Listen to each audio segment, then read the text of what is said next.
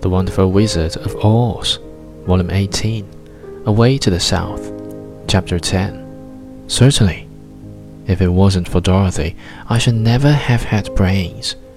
She lifted me from the pool in the cornfield and brought me to the Emerald City. So my good luck is all due to her, and I shall never leave her until she starts back to Kansas for good and all.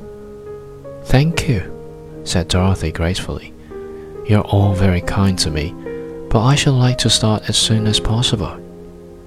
We shall go tomorrow morning, returned the Scarecrow. So now let us all get ready, for it will be a long journey.